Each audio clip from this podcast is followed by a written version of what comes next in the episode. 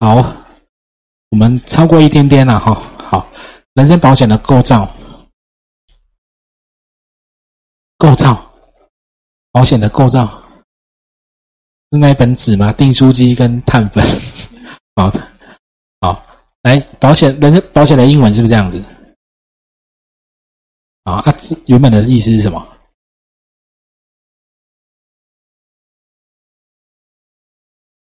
哎，对对对对，他是确定要确定一些事情哦。好，那保险的构成，它其实在讲几个概念，相互扶持啊，公平分担。这我们刚刚都讲过，最重要是收支相等，你收的保费要跟付出去的钱是能平衡的。好，好，最重要四十一页就是，好，那公平的负担，你看到课本有写大数法则嘛？啊，就是两千三百三百万人死亡率就会。每个人面临的死亡的几率都差不多哈，所以我们一开始在讲那个大提大小提琴的演奏家就没有大数法则可以运用。好，好，我们这边要考，这边会考一些计算题哦，所以我们来讲一下，呃，能让看书能懂的大概都还好了。我们在讲四十三页那个计算宝贝的基础，好，计算宝贝的基础。保费用几个参数去算而已，要不要考虑死亡率？要，要考。哎，对不起，好，要考虑死亡率，对不对？那收了钱，这个钱放在保险公司，他被保险人什么时候死，是不是不知道？所以他的利率也要考虑，利率越高，保费会越低。对，因为你收很少的钱就可以滚出来了。那公司的营业成本也要考量，所以保费就。保险费率就是用这三个参数去算出来的。好，我举个例子，好，来，你帮我看投影片。来，如果十十个人年初，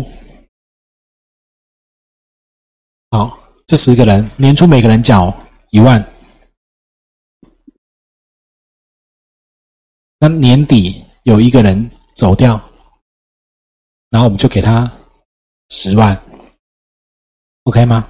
好，这概念上，保险保费一开始是这样子，所以如果假设年底会走掉的是两个人，一个人要给十万，你保费一个人要缴两万，对不对？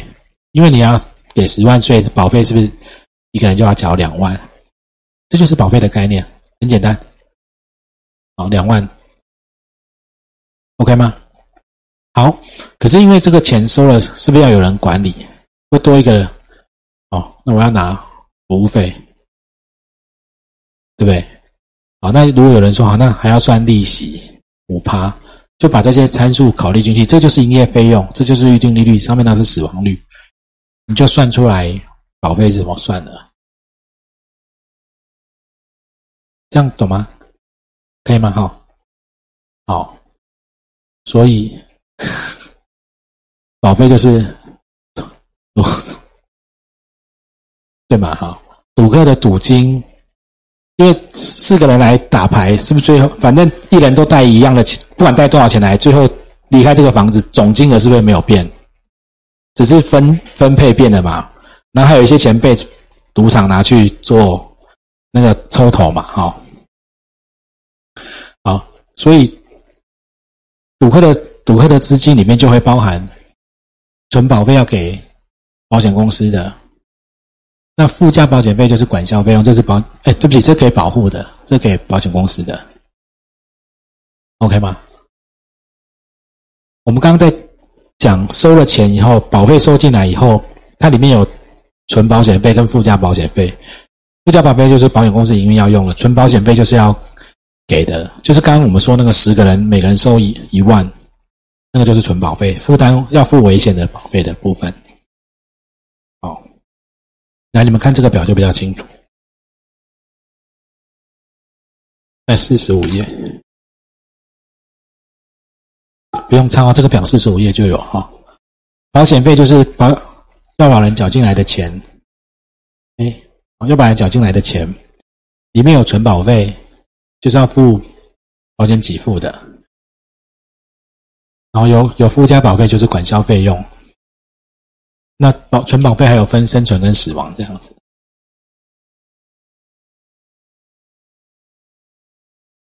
Ok 吗？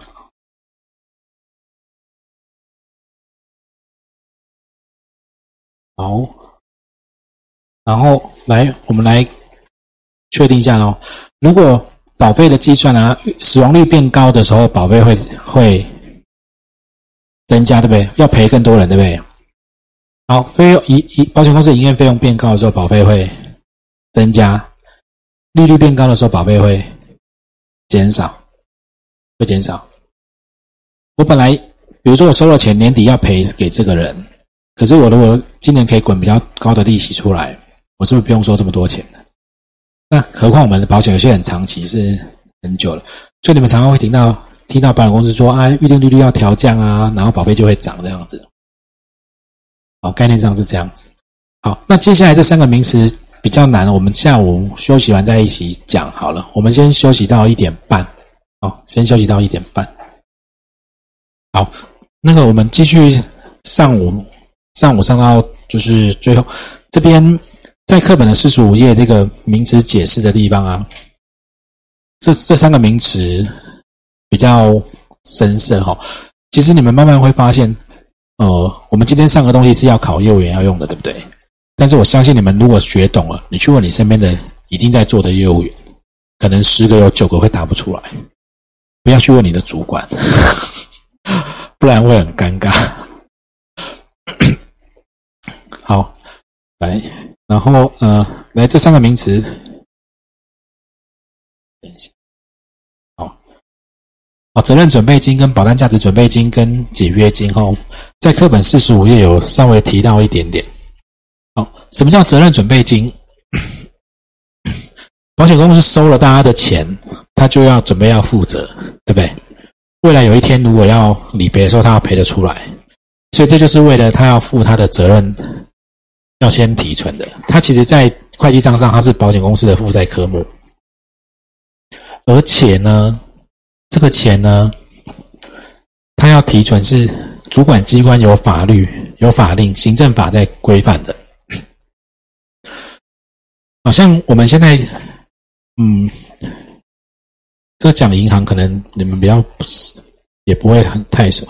呃，像外面如果整个台湾钱太多的时候。央行就会调降，钱太少就调降存款准备率嘛，让他钱跑出来嘛。那其实，在主管机关在管保险公司很像，他觉得你的呃，你他觉得你的清偿能力不够的时候，他就要求你要提多一点的钱，他就透过在调调整这个责任准备金的利率去影响这件事情哦。他的目的是要确定保险公司他最后能清偿，就是他他卖了保险，他以后要赔得出来，要赔得出来。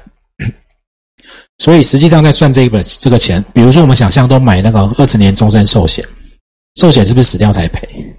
哦，那你缴二十年以后，可能很久才会发生死亡，可能比较早、比较晚都有可能嘛。哦，所以如果收了钱最后赔不出来呢，崩掉了。好，那保险保保险公司他就必须要为这个契约，他比如说他卖，假设比如说卖一个一百万终身寿险，他收你第一年的钱。可是不管什么时候，这个被保险人走掉，是不是就要赔一百万出去？他要有准备要赔这笔钱，OK 吗？好，所以主管机关会他用叫他用比较高的死亡率去算，他比较严苛哦。这个比较高是相对于等一下我们看下一个来比哦，他用比较高的死亡率，比较低的预定利率，他会算的很保守去算这一笔。好，好，那另外一个是我们常常搞混的，叫做保单价值准备金，好。这个是保费积存跟孳息，等一下我会用比较简单方式让大家懂。呃，我们缴给保险公保险公司的钱，如果本来你们想象哦，买终身寿险好了，是不是死掉才赔钱？那年轻的时候跟年纪大，是不是年纪越大越危险？所以他本来保费应该是哦，二十岁收一点点啊，二十一岁多一点。二十二岁多一点，二十三岁更多，一直收越收越多嘛，应该要这样收，对不对？可是如果这样说，每年要收的钱不一样，业务员也封掉，保险公司也封掉，保护也封掉。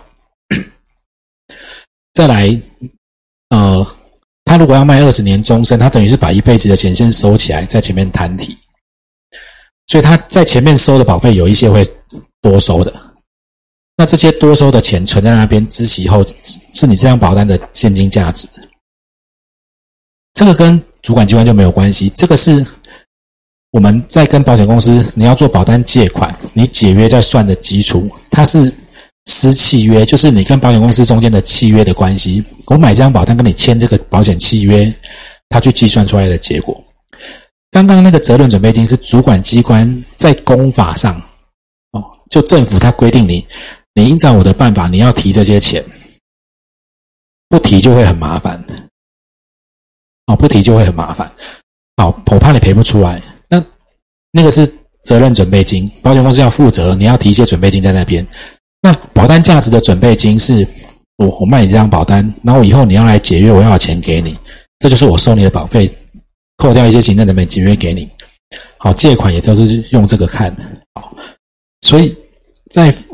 保险法施行细则，施行细则你们手上没有，不用看，好，没关系。他就讲说，本法讲的保单价值准备金呢，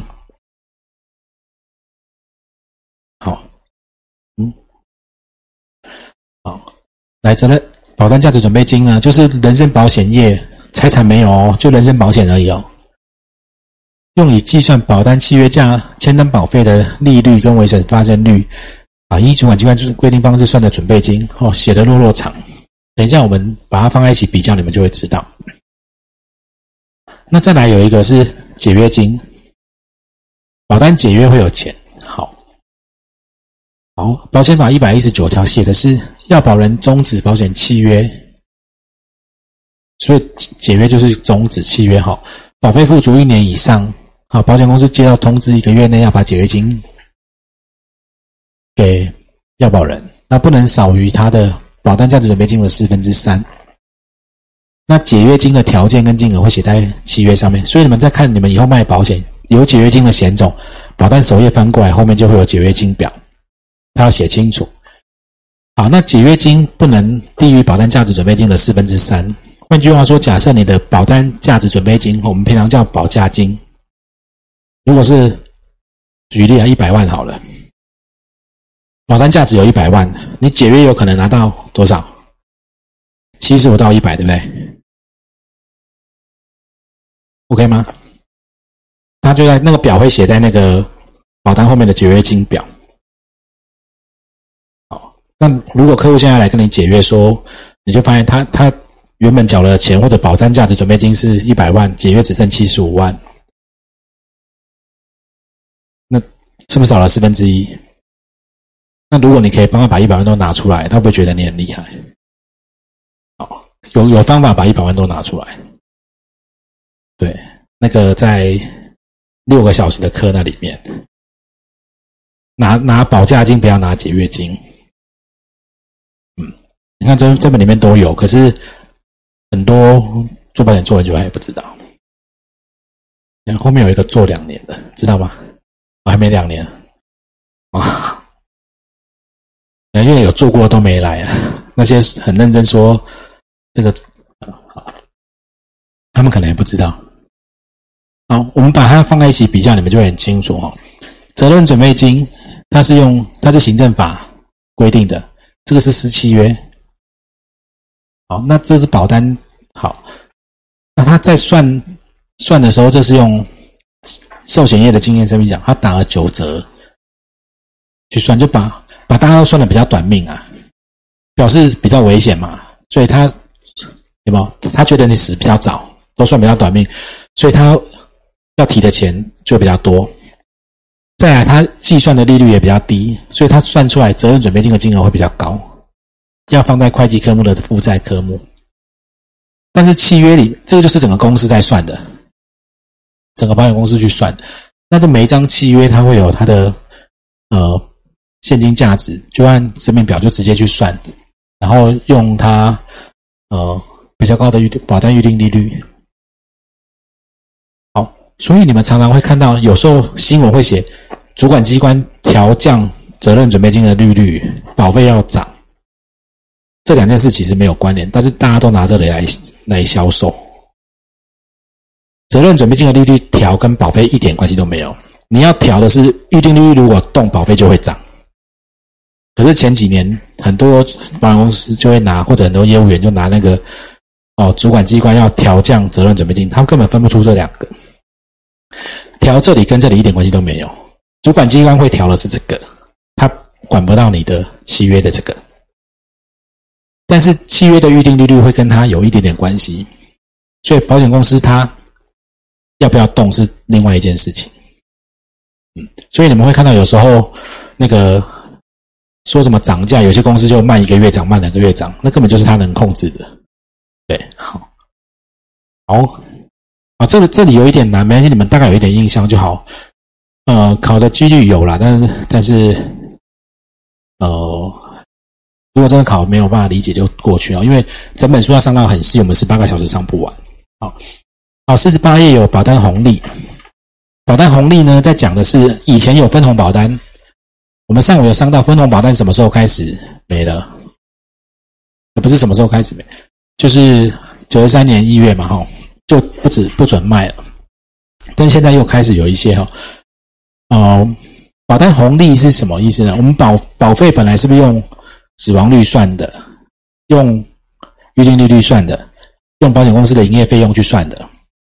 好，那算。去算保费算出来，在过去的分红保单的年代，如果真的死的人比较少，保险公司没赔出去的钱，他就当做红利分给客户，或者预定利率，以前估的利率是保单算保单的利率是，比如说是三或四或五，结果实际的利率比较高，是不是有多的利息，也分给客户？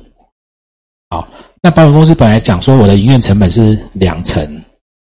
然后，呃，最后我经营起来很省钱，有剩的钱我也给客户。这三个有这三个状况就可能会有红利可以分，但实物上你就会发现，利率这几年一直掉嘛，所以只有变低没有变高啊，怎么会有多的利息？没有多的利息。那死亡率呢？的确变低了哦，死死亡率变得很低，因为医疗比较进步。那本来。以前的八十几年以前是分开结算的，那保险公司那时候势力庞大，你就看他大到那个，他跟保险公司，他就去跟主管机关说，我们现在经营很困难，因为利率一直掉，那不然你帮我们把全部加起来以后，有剩了再说，所以我们的死死差的红利都被利差的损失吃掉了，就没有了，那费用根本不会有剩。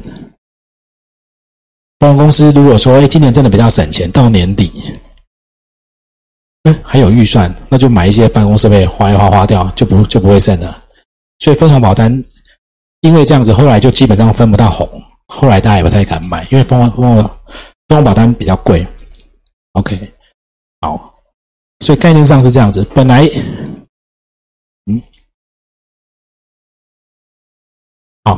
本来预定的死亡率，结果死的少，他就有剩的钱。好，预定的费用，我费用省，我就有剩的钱。预定利率高，好，结果实际利率比它还要高，就会有多的。啊，这些就会拿来分红，红利来自于这些地方。那红利给付方式，这一定会考四个方式而已。在四十九页哈，你可以把它存起来，当钱现金以后领，也可以每一年有红利就拿走。或者可以抵保费，或者买增额缴清保险。好，这一定会考。红利的几方方式只有四种：存起来以后把它拿走，整笔拿走；或者每一年都把它拿走，现金给付；再来就每一年去抵保费。第四个方式，买增额缴清保险，什么意思呢？你本来是不是跟保险公司买了一张保单？不管多少钱，那么如果红利有剩一点点，那就帮你买一个小保单贴上去，就每年保保单长大一点点那种概念。你本来买一百万好了，然后可能变一百万零三百，一百万零两千，哦，他就帮你他，这个随时都可以改，你也可以随时可以改。好，再来五十二、五十三页这些哦，跳过去就好。这不用看，会不会考？不会。哎，这里也不会考，这里很难。好，那五十四页就是我们要稍微看一下，五十四页在讲利率变动型年金，这个后面也会再讲，不过我们这边先讲一下。五十四页有提到利率变动型年金有两种，对不对？在上面，甲型跟乙型，五十四页的左上角。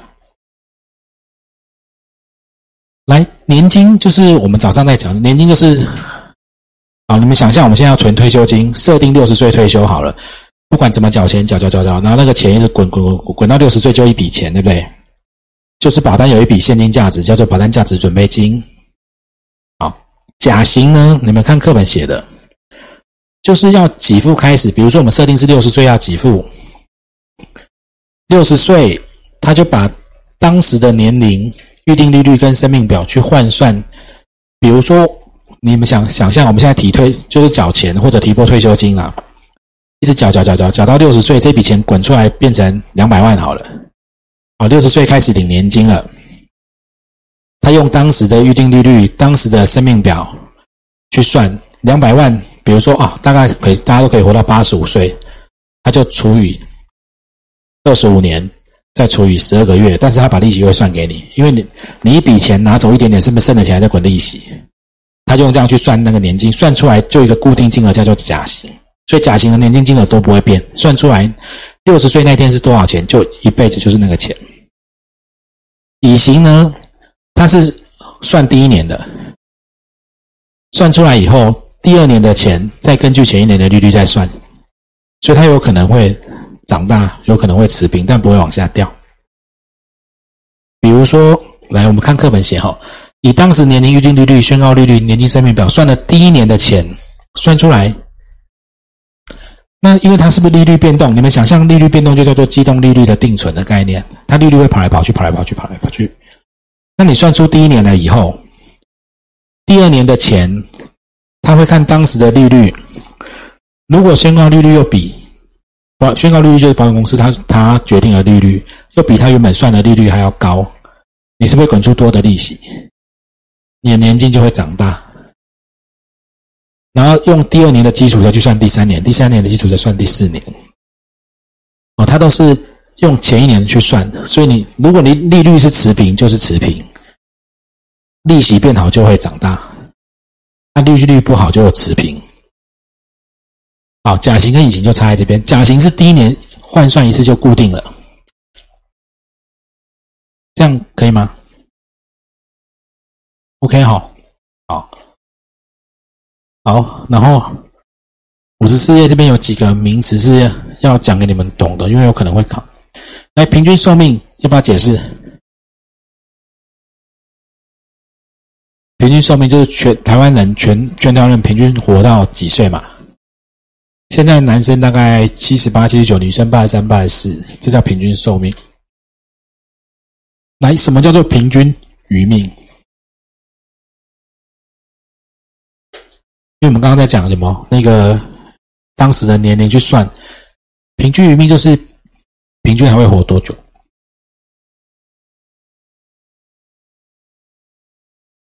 如果六十岁的人平均余命可能就是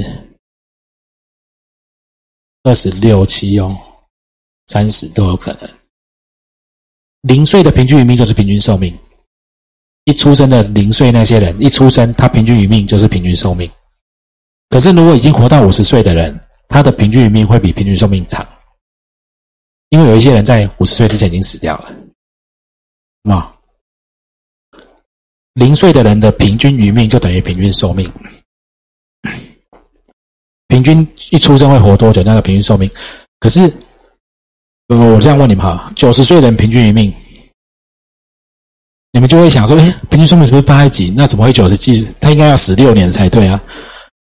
有没有？所以已经活到九十岁的人，他是不是可能？呃，现在算好像大概还有九到十年哦。如果能活到九十岁的人，大概都能活到一百岁，平均。嗯，你们理解我要表达的哈？就是前面有一些人会陆续一直死掉，所以平均余命会一直往后。”你已经，比如说我们现在还能坐在这里，表示我们之前都没有发生什么事情嘛？所以是不是已经有一些人走掉了？他的他已经拉低了那个平均值，本来平均值是八十四嘛，可是有一些人三十岁、二十岁、十几岁、二十就走掉了。去年三十六岁不走掉一堆人，对不对？那他们已经拉低了很多平均值。你看，我如果如果平均寿命八十四岁，有人死在三十六岁，换句话说，有一个应该要活到一百，有没有？要一百三十几岁左右？因为他少了五十嘛。可是他走掉，可能不是真的会活到一百三，可能会有有五个人从八十四变成九十四，因为他少了五十岁。他的阳寿分给那五十个人那种概念，所以已经到后面的人他会越来越长。哦，好，平均余命跟寿命不一样，在算年金的时候看的是平均余命，年金生命表是看后面活到老领到老可以领多久。好，预定利率就是保险公司算的算保单的计算保单的那个利率，那宣告利率就是他每一年喊出来，每个月在喊啊。哦，好。这边比较有趣哈，我们这样看就可以。我们来看几题测验题，你们就知道了哈。来，第一题看投影片就好了。死亡率随着年龄增加，费率应该要每年一直增加，可是保费都相相同嘛？保险公司为了准备履行保险金的责任，在保护缴了保费提存的，你们就哎，这是。好，这个这个题目比较友友善一点，它没有出责任准备金放在里面，所以就是保价金，对不对？啊，保单价值准备金啊，保价金就保单是有现金价值。来，保费是有哪几个因素组合的？预估保费、存保费、附加保费。存跟附加哈，B 跟 C 哦。来，死亡率的计算公式：年底死亡人数除以年底生存人数，还是年底？死亡人数除以年初，当年当年死亡除以当年初生存，死亡率啊！我们刚刚讲这一年里面，一二三四，死亡率啊！你看我们这一群人，然后年底的时候要算死亡率，这看什么？这这一年里面死掉多少人嘛？对不对？那除以年初还是年底？年初，哎，一万个人到年底，如果只剩九千九百九十六个，死亡率就万分之四，对吧？一整年死掉四个，年初是一万个人，哦，死亡率是这样算的哦。每一站后面大概有五到十有十题测验题，我我拿五题出来考哈。来，三十岁男生投保一百万的寿险，保险保险期间。一年哦，存保费就不管利息，不管那个附加费用哈。假设生命表显示三十岁男生死亡率千分之二，就这一年里面，来一万个三十岁男生，千分之二会死掉几个人？二十个人对不对？死二十个人对不对？那一个人要赔一百万对不对？所以总共他要赔几多少钱？保险公司是不是要赔两千万？一万个男生。你一这一保险期间一年哦，今今年会死掉千分之二，会死掉二十个人，一个人要赔一百万，保险公司会赔出两千万，对不对？那两千万摊下来，一个人要出多少？两千，这边一万人，所以我们刚上午在上频率，我死亡事件这死亡这个事件的频率是不是千分之二？造成的损失幅度是不是一百万？所以乘起来，每个人的成本就是危险损失成本就是两千，所以其实损失成本就是纯保险费，就是纯保费。如果你不算利息，不不不算费用，那就是纯保费。来决定寿险商品价格，供需倒数法则、收支章等损失公平分担，以上皆是。以上皆是哦，没错，好。